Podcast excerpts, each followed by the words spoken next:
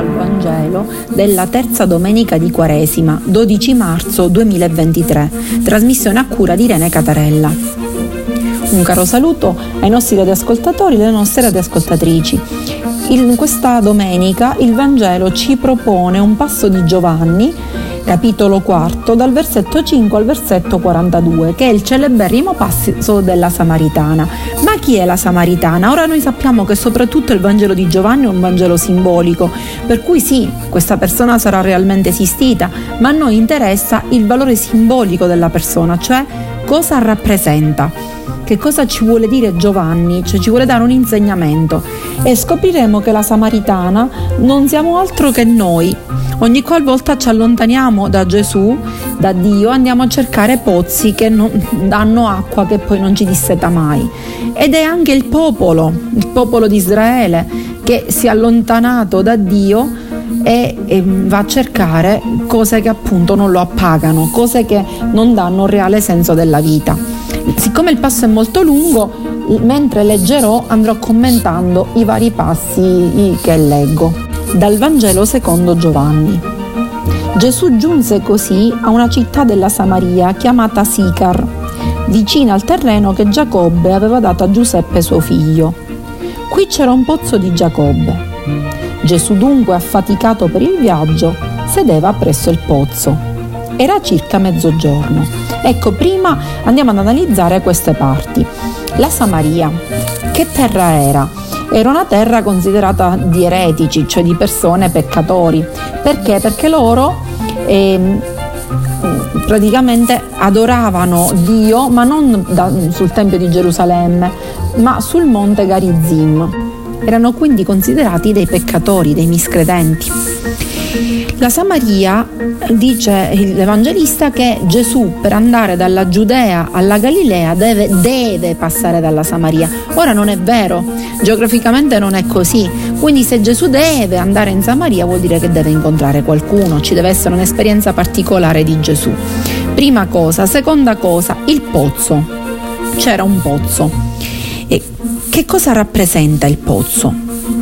Innanzitutto c'è una situazione inverosimile, Gesù affaticato, cioè Gesù stanco, mai gli evangelisti se non in questo episodio dicono Gesù sia stanco e Gesù si siede vicino al pozzo. Il pozzo per gli ebrei era un posto molto importante perché era il posto dove si andava a cercare la propria sposa. Abramo dice al servo di andare al pozzo per andare a trovare la sposa Isacco e infatti porterà Rebecca il servo. Ma il pozzo era anche il luogo dove i mercanti vendevano le loro mercanzie.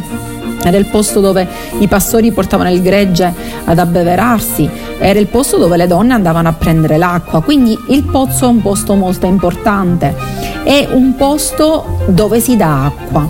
E l'acqua nel, nel Vangelo è, rappresenta la vita. Quindi questa samaritana, vedremo che ora incontra Gesù, va al pozzo perché cerca un senso della sua vita e Gesù proprio là si siede, laddove c'è l'acqua. Vediamo che succede. Abbiamo detto poi che era circa mezzogiorno. Mezzogiorno è un, un'ora molto particolare, inverosimile perché non è che uno andava a prendere l'acqua a mezzogiorno, in quanto mezzogiorno era un un'ora molto calda. Quindi si capisce il senso simbolico. Perché mezzogiorno viene citato nei, Vangeli solo un'altra volta, quando Gesù di fronte a Pilato, e, e Pilato dirà e c'è uomo, ecco l'uomo quindi, e proprio sarà a mezzogiorno. Continuiamo la nostra lettura. Giunge una donna samaritana ad attingere acqua. Le dice Gesù, dammi da bere. E i suoi discepoli erano andati in città a fare provviste di cibi. Allora la donna samaritana gli dice, come mai tu che sei giudeo chiedi da bere a me che sono una donna samaritana? I giudei infatti non hanno rapporti con i samaritani.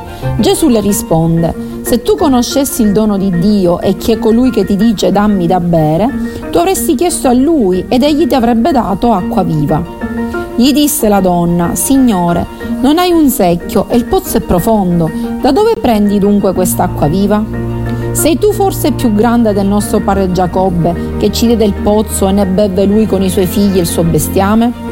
Gesù le risponde, chiunque beve quest'acqua avrà di nuovo sete, ma chi berrà dell'acqua che io gli darò non avrà più sete in eterno. Anzi, l'acqua che io gli darò diventerà in lui una sorgente d'acqua che zampilla per la vita eterna.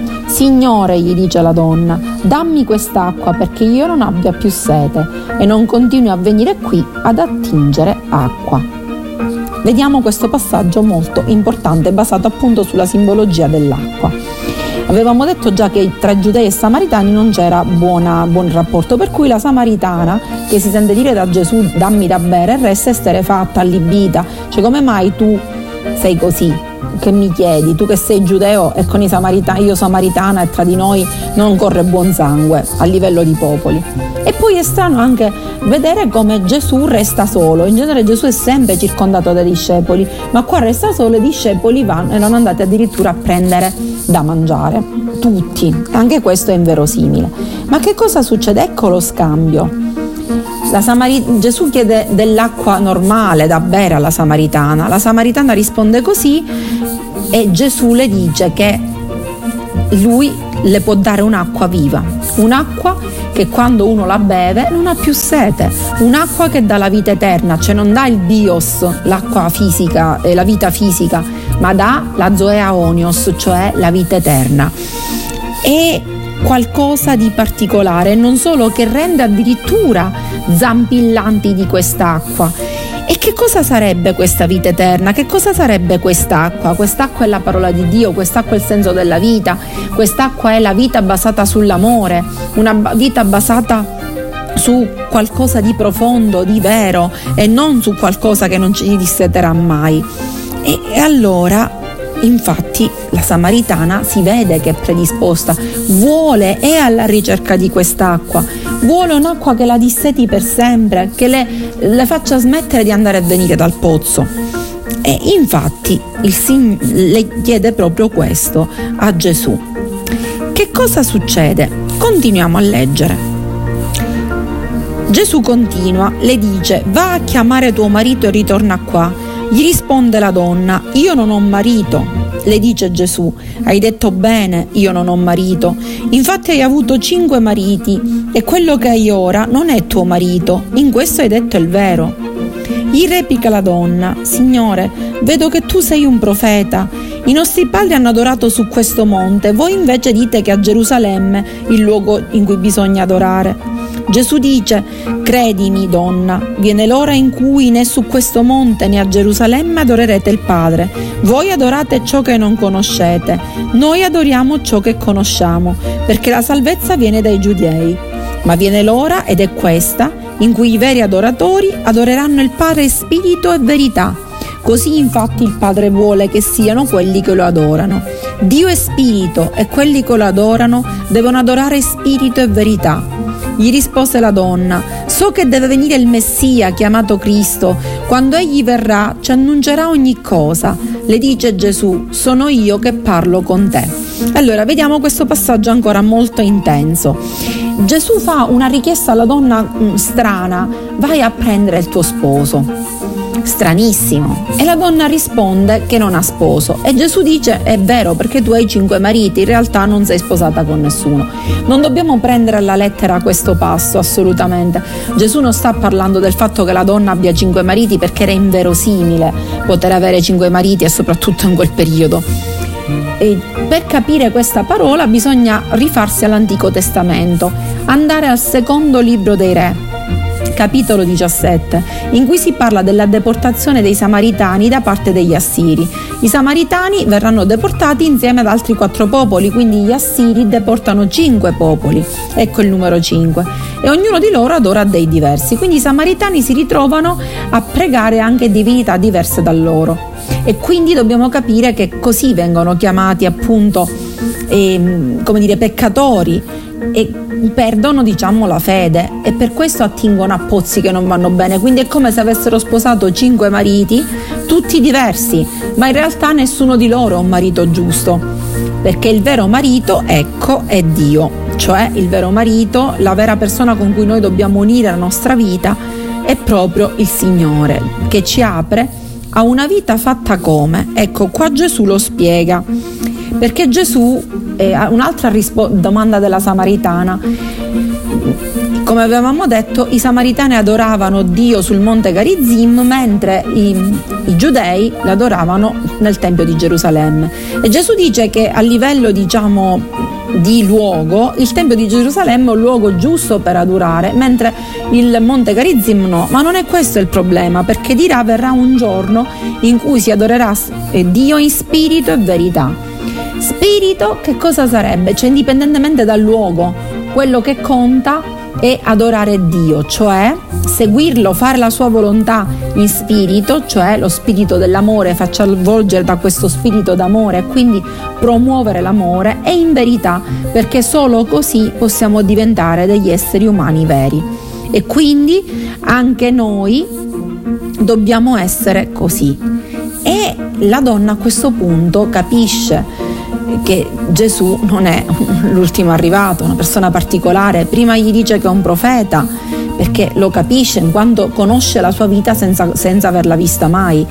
E poi dice, noi aspettiamo un Messia, un Messia e, e ehm, quando verrà questo Messia ci annuncerà ogni cosa. Ma Gesù risponde che è lui questo Messia, cioè la donna ha incontrato il suo vero sposo e noi siamo invitati a fare la stessa cosa, quello che dà un senso alla nostra vita, che ci fa vivere nell'amore e ci fa essere soddisfatti di quello che siamo. Ma non finisce qua il passo, infatti in quel momento giunsero i discepoli e si meravigliavano che parlasse con una donna. Nessuno tuttavia disse che cosa cerchi o di che cosa parli con lei. La donna intanto lasciò la sua anfora, andò in città e disse alla gente venite a vedere un uomo che mi ha detto tutto quello che ho fatto, che sia lui il Cristo. Uscirono dalla città e andavano da lui. Intanto i discepoli lo pregavano, Rabbi mangia, ma egli rispose loro, io ho da mangiare un cibo che voi non conoscete. E i discepoli si domandavano l'un l'altro, qualcuno gli ha forse portato da mangiare? Gesù disse loro, il mio cibo è fare la volontà di colui che mi ha mandato e compiere la sua opera. Voi non dite forse, ancora quattro mesi e poi viene la metitura? Ecco io vi dico alzate i vostri occhi e guardate i campi che già biondeggiano per la mietitura. Chi miete riceve il salario e raccoglie frutto per la vita eterna, perché chi semina gioisca insieme a chi miete. In questo infatti si dimostra vero il proverbio, uno semina e l'altro miete. Io vi ho mandati a mietere ciò per cui non avete faticato, altri hanno faticato e voi siete subentrati nella loro fatica.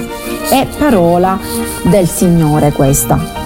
E allora, come continua il passo? Innanzitutto, eh, che cosa succede? Che i discepoli si meravigliano che lui parli con la Samaritana, eh, perché sono tornati intanto.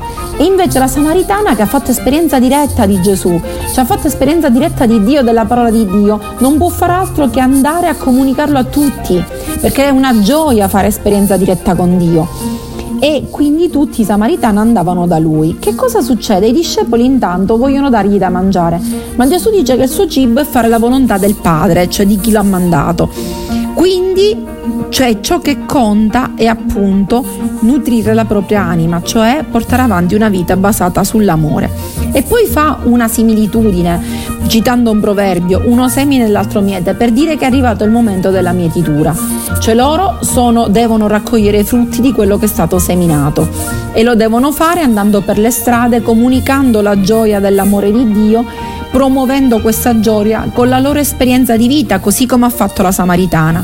E quando succede questo, succede che anche i samaritani che sono andati lì cominciano a credere anche se non, non, non, perché hanno sentito la voce della Samaritana, ma perché hanno fatto esperienza diretta. Infatti, molti samaritani di quella città credettero in lui per la parola della donna che testimoniava.